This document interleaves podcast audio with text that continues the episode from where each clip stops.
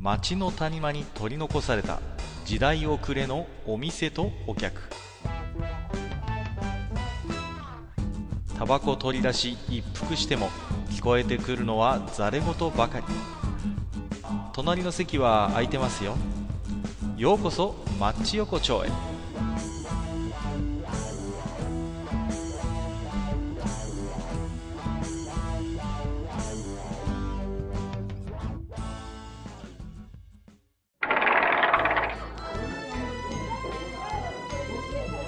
ゆう大将まだやってる？ああ、かっか、いらっしゃい、いらっしゃい。どうもどうもまあまあ、どうぞどうぞ。はいはいはい。いやー、あのー今日はね、えーええこのいつもお客さんのいないマッチ横丁なんですけど、そうやね。うん。まあまあまあ、あの、珍しくですね、えーちょっと今日ゲスト連れてきましたんで、えー早速ご紹介したいと思うんですけど、はい。まあ、マッチ横丁でね、ゲストといえばもちろんこの方ということで、えーと、ご紹介させていただきます。ネズミさんです。こんばんは。こんばんは。トマトスライスが大好きなネズミです。えー、いつぞやはね、あの、ご来店いただきありがとうございましたね。こだわってるね、相変わらず。まあ、何ですか？あのーね、ネズミさんは本当にいろいろとね、こう、まあ、千代子町にも過去ね、何回かご出演いただきまして、馴染みのね、客になってるかなと思うんですけれども、はまあまあ、あのー実はね、えー今夜今夜で、マッチ横丁も、えー第99夜ということで、ねねえ、もう、もう毎回こう、くだらない話を積み重ねて、えーついに100夜、前夜ということでね。はえ。何をしてたんだろうね、僕ら。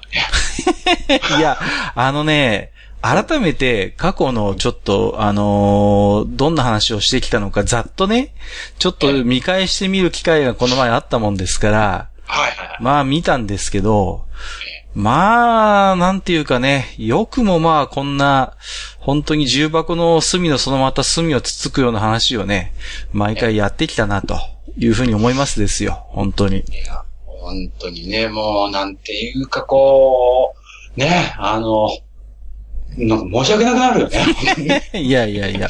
でもね、まあありがたいことに、リスナーさんの数はなんか順調に増えてましてね。うああ、ん。最近はありがたいことにね、テクノロジー部門でも安定してこう、ランキングに入ってるもんですから、ね。え、ね。まあ、不思議なこともあるもんだなと思うんですけど、まあは、ネズミさんもあれですか、マッチ横丁はたまには聞いてくださってるんですか？この番組は。あ、もちろん、時々聞いてますけど、まあ、はいはい。でも、うーんと、いろいろな思いがありますけども、まあ、なんでしょうね。いろいろな思い。まあまあ、いろいろな思いはありますよ。特にこのマッチ横丁ではですね、まあ、食に関するものをよく取り上げられますよね。ああ、確かにね。うんねうん。で、それがですね、自分が大好きなものをですね、お、君たちこんだけディスるかと。え ーそういう回っていうのはね、もう本当に休断したいところですね。ね、近いところで、まあなんかひどいこと言いましたよね。あの、3日ぐらい前の夜に。うん。えね、何ですか？い何やりました？覚えてますか？や、あの、あれでし3日ょぐらいハムカツをぎ休断するっていうことで、や、やりましたけど、はい。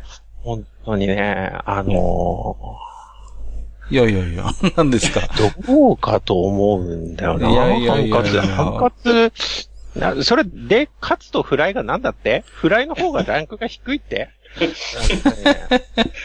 いや、違うんだよ。ハムカ、ハムカツはもう繰り返しなんだけど、ハムでもなければカツでもねえって話をしたんですよ。んなことはね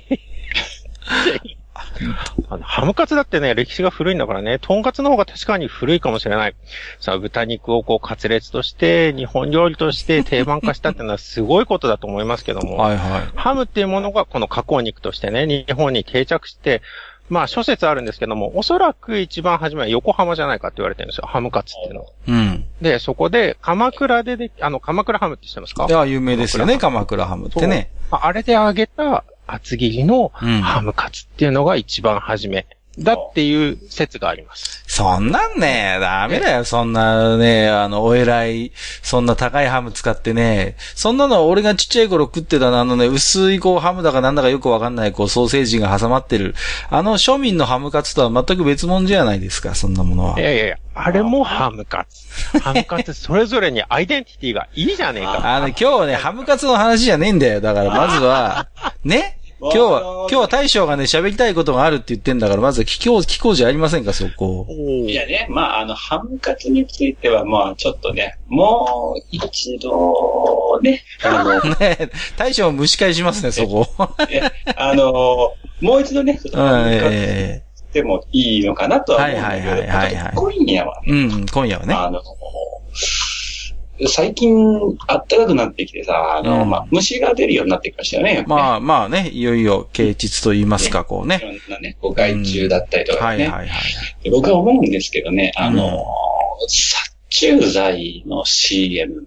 はいはいはい。ありますね。うん。あれは、なんていうのかな、あの、ああいうこう、シュールにしなきゃならん伝統があるのか。あのね、それはね、大将いいとこ言ってくれたね。あの、特にね、言わせてもらうけどね、あの、緊張。ね。そうそうそうそう。緊張の CM、歴代の CM はね、まあ、とにかくシュールで面白いっていうね、この。いや、本当にね。う。うんんうんうん。もう、いろいろ名作がありますよね。もうえ、緊張のやつはね。そうえ。何ですか？あのーつまらんお前の話はつまらんとかっていうのもあったでしょ？まあ確か。あれは、あれは反則だよね。あのね、大滝秀治さんと、えー、岸辺一徳さんだったような気がするんですけど、そうそうそうそう。ですよね。あれは面白いしね。本当に。最近のやつでも何ですか？あのー、虫コナーズの、あのー、CM やってるじゃないですか。で、はい。長澤まさみさんが出てるのよね。うん。何ですか？あの、あの、虫コナーズに出てる長澤まさみのあの、生活感にまみれたあのエロスは一体何なんですか？あれは。なんなんでしょうね。あの、エロいよね。あの、エロい。うん虫コナーズの長澤まさみはエロい。うん。うん。で、もう関西弁丸出しでしょ？で、そうそうそうそう。そうそうそう。あとはね、本当になんかこう、うん素の長澤まさみってこうなのかなってちょっと思っちゃうような。でね、ちょっとまた本当にもう土庶民のこう感覚じゃないですか。そうそうそう。で、あのね、その、ああいう殺殺虫剤系の CM でエロくなるのは、結局、あったかくなって、人が薄着になってきた時に要は、売れるものじゃないですか。はいはいはいはい。だから、基本、ね、こううん、長澤まさみもそうなんですけど、薄着なのよ、ちょっと。こうね。そうねそう。で、ちょっとこう、だらっとしてるじゃないですか。だからさ、そうね。やたらくたびれてんだよ。そうそうそう、そうそう。ね。ちょっと生活に疲れた女やってるじゃないですか、長澤まさみが。あれが妙にエロいっすよね、あの虫子なんですよね。そう。まああのね、まあ、なんですかね、まあその女優で言うとまあね、あの、山瀬まみさんは外してないんだけど、あっちとちょっと違うね。はいはい。あれもまたちょっとね。はいはい。もう長くやってますが、あの、カッパのやつでしょ？あの、カッパのやつそうそうそうそう。あれもありますよね。水性緊張ル。うん。ええあいいですね。れが芸人みたいなことやってるのに、まるで芸人っぽくないっていう、なんかあのシュールなんですね。あのね、虫コナーズの、あの、あ、じゃない、あのね、虫がいなくなるだったかななんかね、虫が、えっ、と、いなくなるスプレー、蚊がいなくなるスプレーってので、笹野隆が顔だけ笹野隆で、体がプロレスラーだったり、力士力士だったりするっていうのそうそうそうそう。あるでしょ？ね、うん。蚊はずるいんだよあいつら休んでんだよとかって言ってさ、あ、あのーなんでしょうね。思うんですけど、もうそういう、なんていうの、殺虫剤系の CM って、もう、うん。毎年毎年繰り返しやってるわけじゃないですか。まあそうですね。だから、ある程度それがどういうものかっていうのはもうみんな知ってるんですよね。ああ、なるほど。うん、要は、もう、はいはいはい。か、ね、ぶら下げとけば虫が来ないやつでしょとか、うんシューってやれば虫が退治できるやつでしょってのはみんなわかってる。となると、改めてその、そういう殺虫剤グッズの効能とかを丁寧に説明するよりも、もうインパクト重視なんでしょうね、きっと。ああ、なるほどね。もう、とにかく、どんな手段を使ってでもいいから、その商品名さえ覚えてもらえれば OK みたいな。ああ、まあね、あの、言ってる意味はわかるんだけど、俺はもう一つね、あの、なんていうのかな、お知らせ感覚なのかなって思ってるんですよ。ほうほうほう CM じゃの意味は。お知らせ感覚。ほうほうほう。そう、CM を打つことの意味が、皆さんそろそろですよっていう、そろそああ、なろ虫の時期で。すよっていう、その、はいはいはいお知らせ。あとは、自分たちのやりたいネタを、ただひたすらやるっていう。確かにね。はいはいはいはいはい。それは、まあね、あの、どうですか、もうネズミさんなんかこう、印象に残ってる殺虫剤の CM とか、まあ、印象に残ってるのは、なんだろうな印象、いや、さっきの笹野さんのもそうだし、うん、うん。あと、うん、パッと出てこないけど、どれもね、インパクトが強すぎるんですよ。そうそう。であうん今、今年のやつが思い出せなくても、去年のやつを思い出せるぐらいのね、インパクトがやっぱりあるなっていうのはありますよね。うんせその、製薬会社のね、あの、それぞれの。製薬会社って、そう、各、各メーカー特徴ありますよね。あの、そう。えー小林製薬も、はい。結構、なんていう特徴ある CM やりますよね。使う、使う、その芸能人さんは、うん。なんか、この路線じゃないとダメ、みたいなのあります。はいはい。なんかありますよ。だから、そういうでね、うんアースはアースで、ね、あるじゃないですか。神田沙也加さんとかこうね、神田沙也加、神田沙也加さんのあのね、ミュージカルで鍛えた美声で、トイレのスッキリなんて歌われた日にはね、もう、ね。かと思えば、エステーは何ですか？西川の兄貴が、召集力ですか？もう高らかに歌い上げるみたいなさ。なんかこう独特の世界があの、殺虫剤製薬会社系の CM にはありますよね。あるね。案件。で、あのね、俺思い返してみたんだけど、あの、殺虫系のね、CM でね、緊張さんの CM はね、昔から、あの、む、昔、昔はね、あの、大女優と花火。大女優はいはいはい大焼きっていう定番やっいわゆるあの、あれですよ、大日本女中菊の頃ですよ、その緊張がね、本当に。そうそうそうんうんうんう。で、それがこう、なんていうのかな、だんだんとこうね、ややっぱ波なのかね、やっぱそういうこう、あのーシュールに行くとか、なんか世界観をっていう、ね、そういう、いわゆる昔ながらの、あの、蚊取り線香なんか、未だにたまにやってくれるじゃないですか。本当に、ど定番の、花火、スイカ、浴衣の女優でさ、最後に、金鳥っていうなんかこうさ、ロゴをなんか花火かなんかでバラバラバラってやるみたいな。あるやるやるありますよねうん。あれ、たまにあのさ、だから、つど、日頃、変な CM ばっか金鳥やってっから、たまにあの、あの、ど定番のやつをやると、妙に心に残るんですよね。あ、緊張いい CM やるじゃん、みたいな。夏を感じる。そうそうそうそう。あるあるある。それはある。その辺もちょっとね、なかなか緊張は、個人的には他のメーカーの一歩二歩先行ってるかなっていう。なんていうのかな、こう、日本のいいところをギュッとした、こう、CM だと思うんだよ、俺なんかそう。ね。季節感だったりとかね。はいはいはいはいなんていうのその風物詩だったりとか、いろんなものを殺虫剤の CM に入れるっていう。そうそうそう。ね。これなんかね、あの小野さんなんーか、意外とすごいなって最近ちょっと思ったりする。僕、高校生ぐらいの時だったかな。あのね、緊張ですよ。緊張の CM で、あのね、韓国の、あのね、すごいチープなテクノに、ポンチャックっていうのがあるんですよね、その。ポンチャックっていうテクノのジャンルがあって、その、韓国のこのポンチャックのもうキングって言われるイーパクサっていうミュージシャンがいるんですね。で、この人がね、うんあのー緊張の CM に出てるんですよ。でね、多分動画でもあると思うんですけどね、ええすごいよ、これはもう、本当に、あの、なんていうの、あの、韓国のアリランをですね、そのポンチャック調にアレンジした曲を歌いながらで、ひたすら緊張のスプレーをこう、随所にかけるっていうね、アリアリー、スリスリって言いながらやってるっていうのって、もう僕それに心わしづかみされたわけ。韓国にはすげえミュージシャンがいると思って。で、それで、覚えてるそれすごくよく覚えてる。うん。でしょ？覚えてるでしょ？で、僕そっからもうあれですもん、イーパクサさんの CD 何枚か買ったからね、その後。ポンチャック大百科っていうね、すごい、もうね、日本のポップスを30曲ぐらいノンストップメドレーしてる頭のおかしい CD があるんですよ。ノンストップですよ。で、あの、ちびまる子ちゃんの曲からなんか YMCA まで何でも歌ってるっていうね。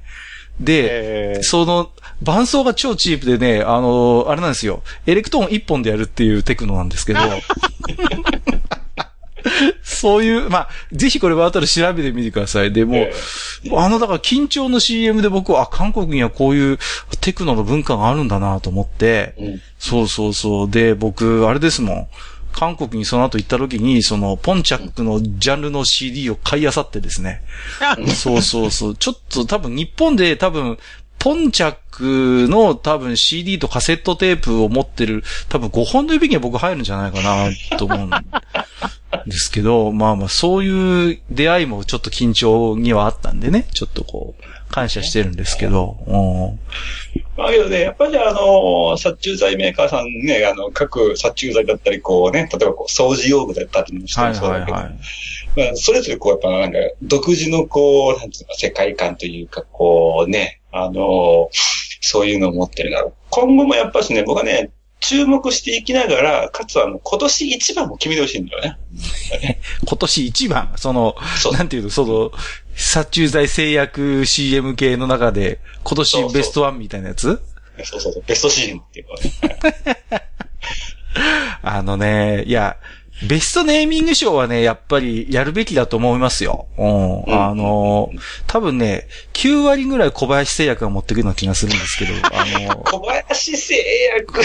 トイ、トイレその後にとかってさ、あの、佐藤 B 作が CM してたじゃん。トイレの後の匂い、すぐ消したいとかって言ってさ、トイレその後にっていう名前にするかねと思ってさ。最近もあの、サボったリングとかって言ってさ、こう、それ、洗剤の名前じゃなくて、それ現象の名前だろうと思うんですけど、それをそのまんまね、その、洗剤とかのの名前にしちゃうっていうね、あの、すごいよね。あの線で、し、あの、それこそトイレその後にってちょっと文学っぽい商品の、なんかこう、タレントにさ、佐藤 B 作佐藤 B 作を。を起用するっていうね。このね、ここもやっぱりね、ポイントなんですよね。そうセそうそう。ンスだよね。本当にね。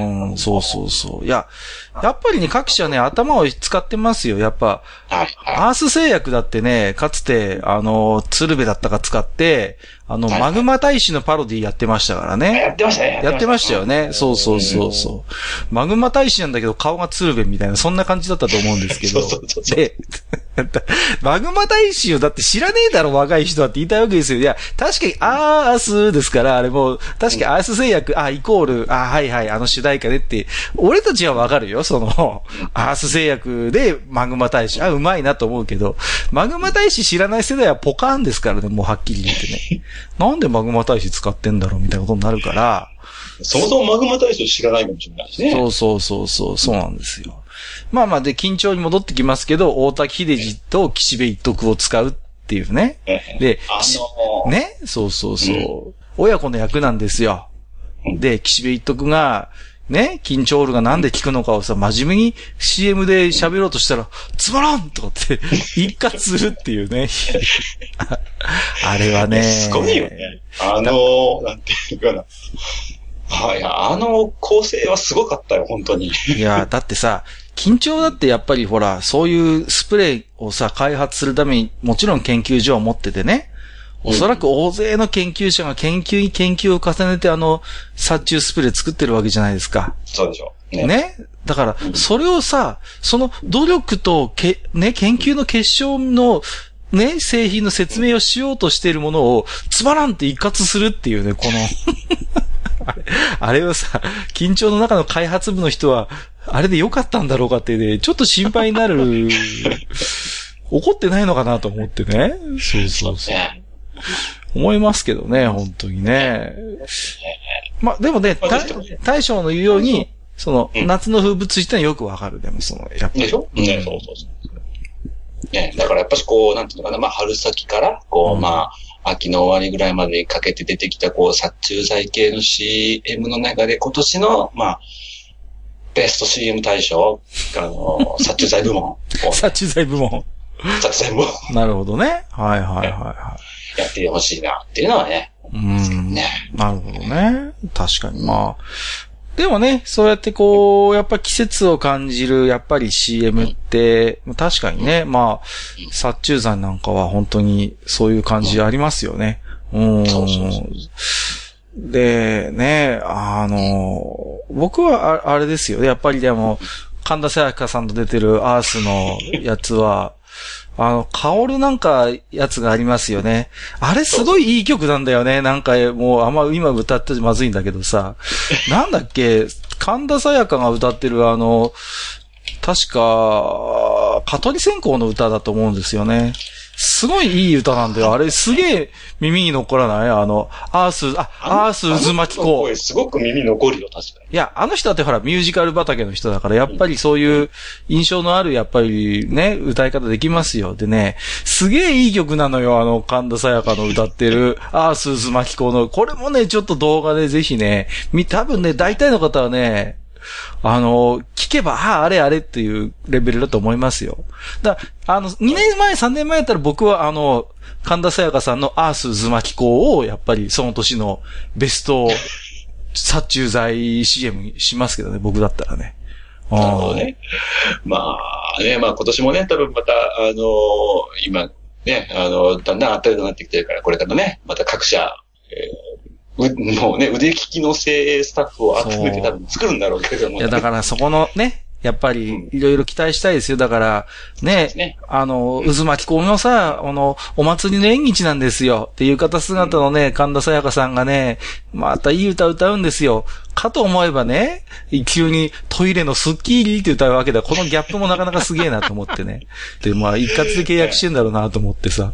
うんまあそんなことも思いますけれどもね。うんはい。もう、ネズミさんとかどうですか？最近、まあ、殺虫剤に限らず、こう、印象に残る CM とか、なんかあります？いこや、殺虫剤でね、いつも思うのは、あの、殺虫、僕もそんな虫が好きではないのう。で、はいはいはい。あのー殺虫剤のカンカン。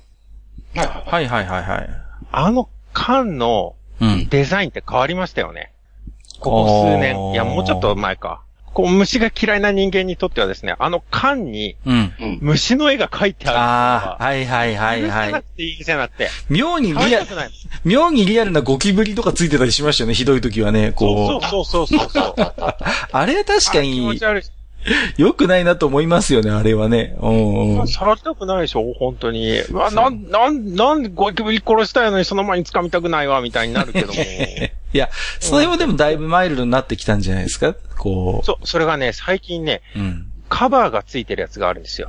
へえ。一枚めくると虫の絵が撮れますっていう。え？ああ、そんなのあるんだ。へえ。そういうカンカンが出てきて、知らなかった。あれはもう本当に素晴らしいと、ああ、心から思います。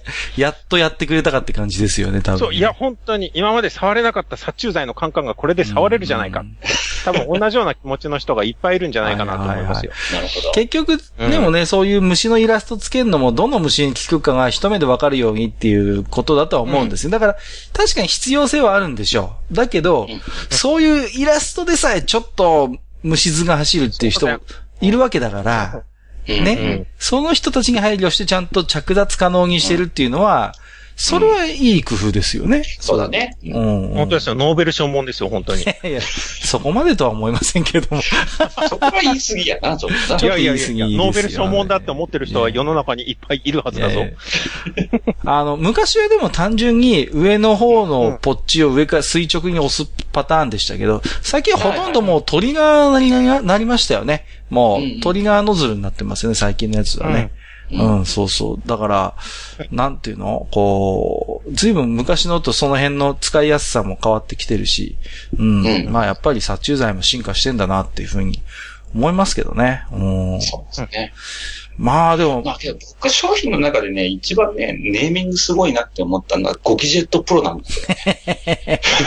ゴキジェットって言ってね。すごい、すごくね、ゴキがジェットでプロなんだよ。すごいよね。何なんだよって思うね。そうそうそう。まあ、だからそういう辺のね、だから殺虫剤のネーミングっていうのも本当にいろいろありますよね。うん、うんうんだからまあ、やっぱりね、わかりやすさと、やっぱインパクトと、あと季節感と、うんやっぱりね。うんんだから、なんていうのかな、各社非常に多分ね、来年の夏はどうしようってこう、知恵を絞って多分繰り出すんでしょうけど。まあでもやっぱりあれだな。僕は緊張が好きだな。うん。ハイハイカカカ緊張ルですから、やっぱりね。そうそうそうそうそう。まあね、そんな、えっ、と、マッチ横丁をね、えっ、と、本日もね、まあ、あの、ありがたいことに、たくさん置き手紙いただいておりますので、はいえーご紹介をしていきたいと思いますけれども、まずはね、えー毎度おなじみ、アマンさん、いつもありがとうございます。ありがとうございます。はい思い返せばね、本当にアマンさん初期の頃からね、こうやってお便りを書かさせていただいてまして、本当にね、もういよいよ、私どもも節目を前にして改めてね、アマンさんそうですね本当にね、特に感謝したいところですけどもね。えっ、と、遠い未来、人間型ロボと人間の識別に使われる質問は、ティーバッグとホワイトフルパンティどちらが好きですかになるだろうということで。結局ね、これちょっと前、この前大将と話したしたけど、ええ我々のそのエロスのアンテナっていうのは、単純に布の面積が大きい小さいじゃねえんだっていう話なわけですよね。そうですね。そうですね。そうそう。ええやっぱりね、フルバックのやっぱりパンツっていうのも、味わい深いものがあるわけですから。そこにね。そうそうそう。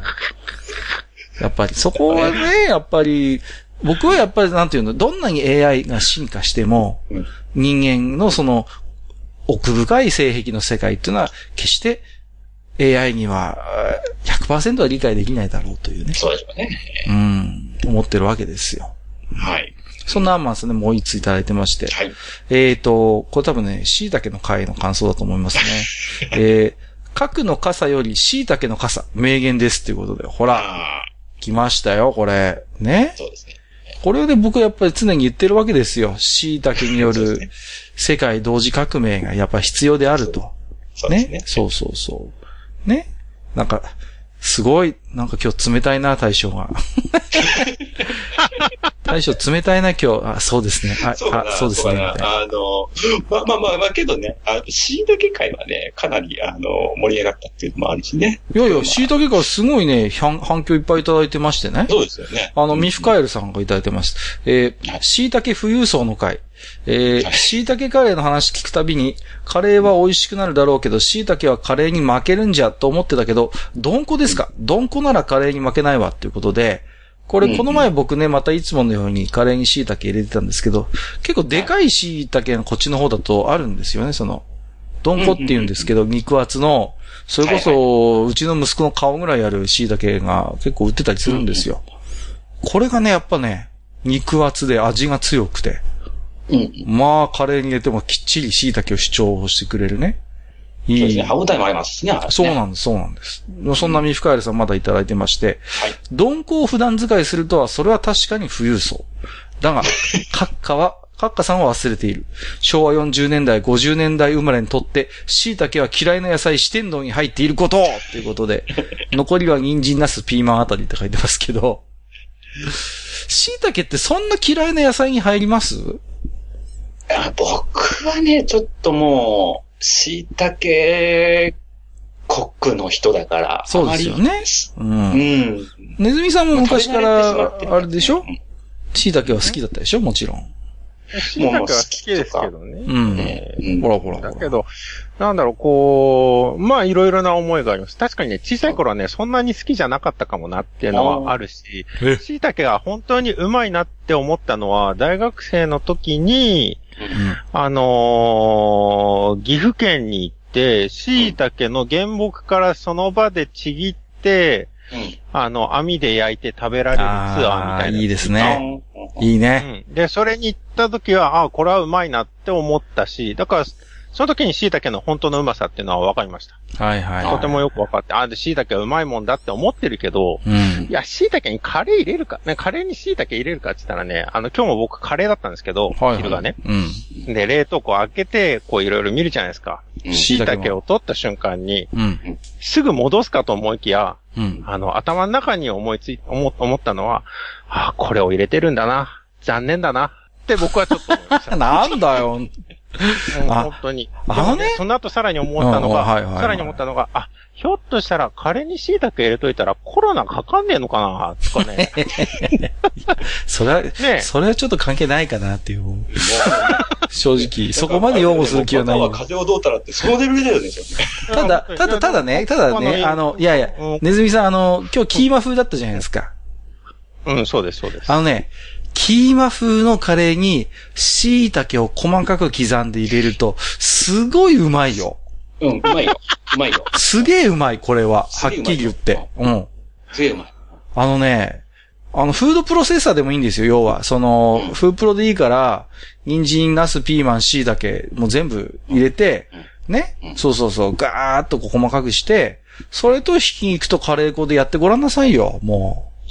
最高だよ、本当に。ねしめじ入れるわ。え そこはしめじいだわや、いや、いや、いやいや、細かく刻んで入れるんだじゃ、ないんだよね。細かく刻んで入れるんだったら絶対椎茸。これは。本当に。いやいや、騙されたと思ってやってもらいたい、これは。本当に干し。たやつだからうまいよね、刻むなら。え？干したやつを戻してもいいよ。戻してもいいけど、そうすると、戻し汁もカレーに入れた方がいい。そうそうそれは、キーマにさ、キーマに干し椎茸はないでしょ？ない、ない。キーマン干し椎茸正直ないです。干し椎茸はもっと別のに使うべきだね、それはね干。し椎茸も別の。うん。そもそも椎茸がねえよ。なんでだよ。普通の、どの家庭にも椎茸の一つや二つは冷蔵庫に入ってるでしょうが。あ、入ってるよ、入ってる。うん入ってるけど、カレー用ではありません。いいよ、もう、もう、じゃあ、ね。三深谷さんもう一通だけ。あと、はい特産地の子供ほどその特産物を嫌いになる法則っていうことで。でもあれでしょ？あの、大将は椎茸特産地だけど、椎茸好きでしょ？まあまあもうなんかね、うん好き嫌いっていうレベルのしはいなくなはいはってきて。いはい。あ、あのーそれはあるね。なんていうのかな、もう、本当に、そうね、な、何が近いんだろうね。何なんだろう。もう、そこにいて当たり前のものっていう。そうそう、もう、わかりますよ。好きとか嫌いとかっていう、そういう藤崎しおりみたいな話じゃないんですよ、そのね。そうそうそうそう。もう、もうす、もうすぐそばにあるものっていうね。そうそうそうそう。僕ももう気がついたらもうそばに椎茸が寄り添ってましたから、もうね、カッカ君、うん僕は、僕と君とは一心同体だよってこう、いつも言ってくれるわけですよ。だからそこにいるのが当たり前ですから、そうそうそうそうそう、ね。し冷蔵庫に椎茸が入ってないともう不安でしょうがないよね、本当にね。早く行かなきゃ、早く道の駅行かなきゃってななるわけですから。道の駅道の駅で買いますから、やっぱり。そうそうそうそう。えー椎茸シンドロームやね、完全に。椎茸シンドローム。いやいやいやいや。なんかね、この前、ここの前もなんかね、別のリスナーさんから、カッカは椎茸のやばい粉吸ってんじゃねえかとかって言われてて。な脳が椎茸の禁止に侵されてるよ、あいつやとかって言われてましたけど、そんなことないですからね。干し椎茸の工場のあの空気の悪さは半端ないんだ。椎茸干す過程ですげえ粉出るらしいからね、なんかね。すごいらしいですけどね。うんえっ、と、次はね、吉谷さん。えっ、と、カキフライはカキ何パーセント以上じゃないといけない認定制度。かっこ、このおっさんたちいつも規制規制言ってるな。の話で一番ピンときたのはジャムパンです。ジャムが空洞内の床にだけ塗られていて、あとは完全にスカスカの姉派物件を許しちゃいけませんねっていうことで。はいはいはいはい。あのね、あこの菓子パンの中身問題ってのあるんですよ。これ前ちょっとマッチでやったこともあるんですけど、そうですね。前はあの、カレー、パンだったカレーパンだったかな？カレーパン、あ、カレーパンだ、カレーうん、カレーパンの空洞をどうするかっていう問題は確かにマッチでやったんですよ。で、確かにジャムパンも空洞あるんだよね。うん。パン。そうそうそうそう。ーうん。でこれね、難しい問題なんですよね。その、やっぱね、ある程度、その、柔らかさを、ふわふわ感を演出するために、若干の空洞は許してもいいんじゃないかって思いもあるわけですよ。うんうんうん。だけど、それに甘えて、本当にもう、上げ底レベルのスッカスカのジャンパンはやっぱりそれ許されざる問題ですよ。これはね。うん。やっぱりだからその、パン全体の比重に比して、やっぱりまあまあ、25%以上ジャム配合みたいな、それをやっぱ基準がね、やっぱり、まあまあまあ、そうね。そうそうそう、必要。まあまあ、そこ行くと、やっぱりね、あの、カキフライも、まあもうね、カキフライは本当にひどいよ。本当ねうん。カキフライ詐欺みたいなのが横行してますからね。本当に。ガブッとかじった時にほとんど衣ってことがよくあるんだわ、あいつは。やっぱりね、ちょっと一度やっぱちょっと裁判開こうか、カキフライに関カしてキフライに関してはちょっとやっぱりね、あまりにも、やっぱりちょっとこう、カキフライ詐欺が横行してますんでね。そう。ちょっね。と、まあネズミ。逆なんだよ。カキフライね、カキそんなにいらねええ？え。僕は衣いっぱいの方が全然いい。っていうのは、カキって食べた時の、あの、カキの、こう、あれがあるじゃないですか。こう、ふわっとしたカキの香りはいはいはあれがあればいいかなっていう感じ。牡蠣食べに来てんじゃなくて、牡蠣フライ食べに来てんだっていう感じだから。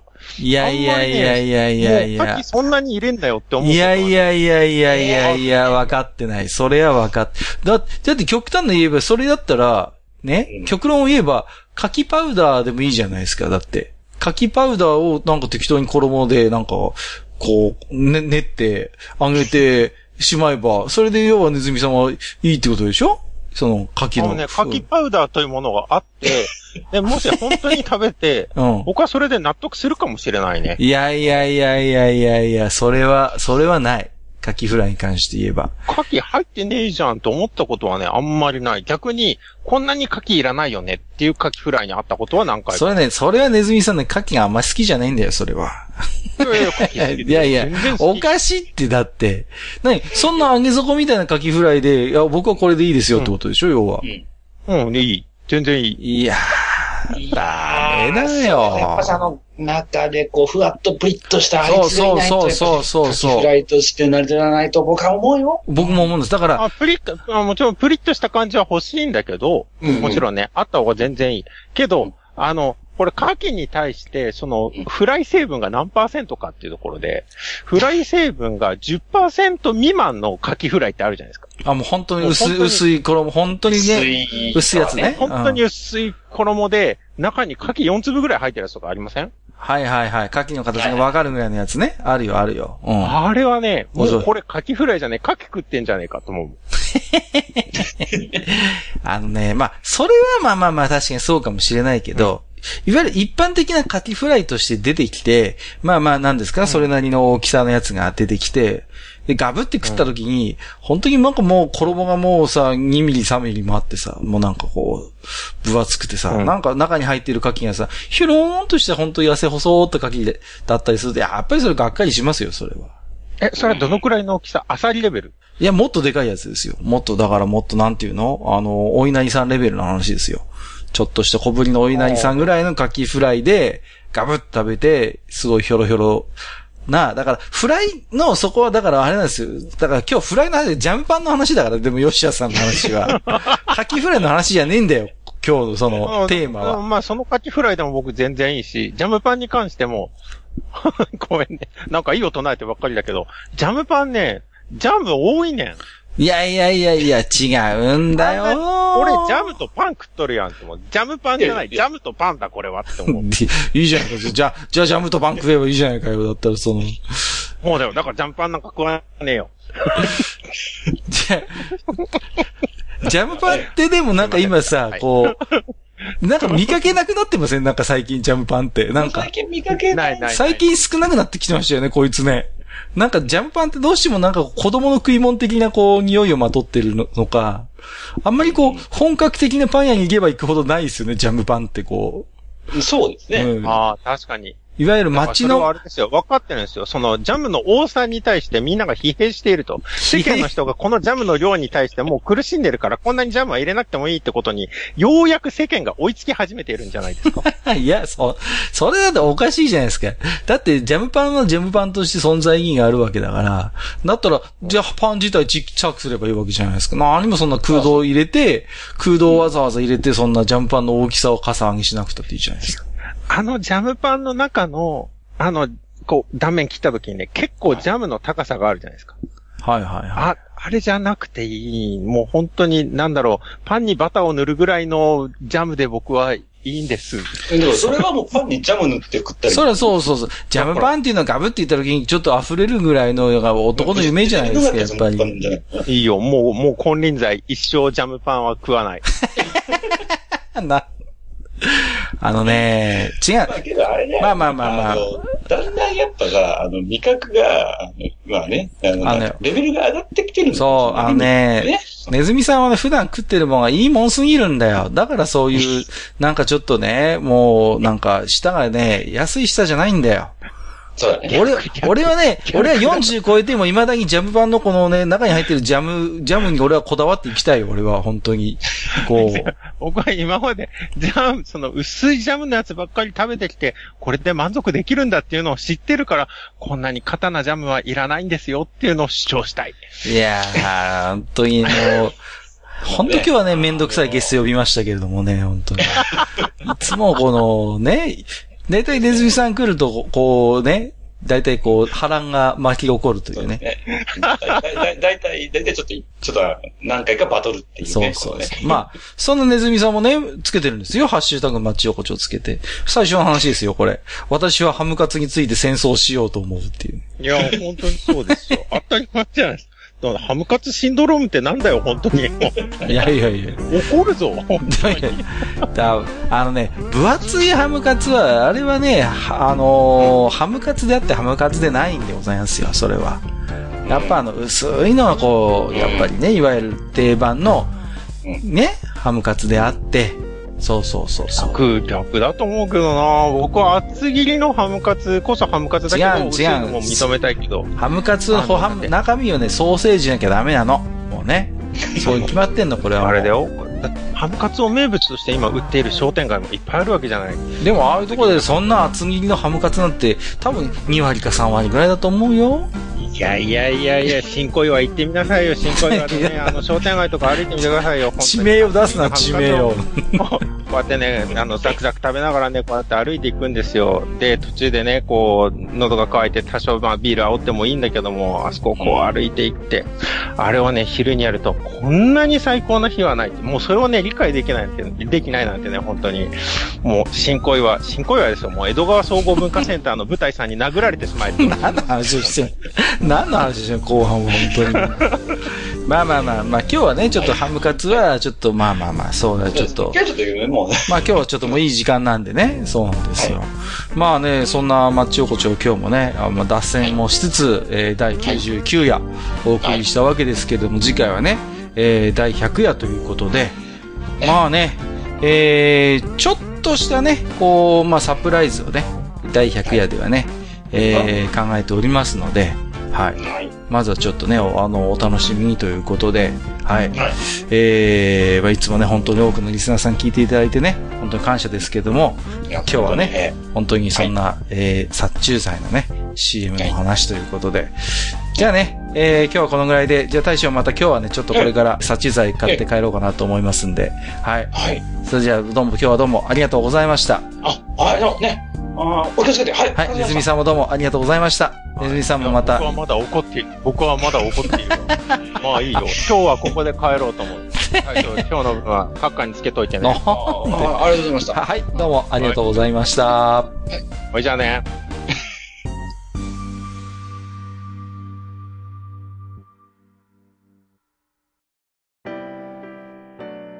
おっさん二人でお送りしているトークラジオ、マッチ横丁。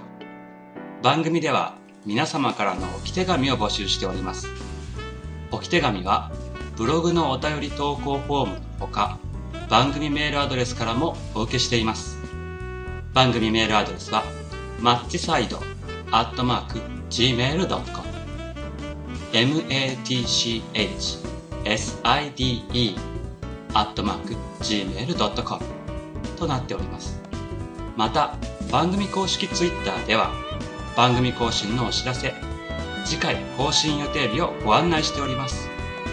ブログのリンク、または Twitter 上でマッチ横丁を検索してフォローしていただければ幸いです。また、公式 Twitter へのリプライやハッシュタグマッチ横丁をつけていただいたつぶやきも番組内でご紹介させていただく場合がございます。皆様からの置き手紙、お待ちしております。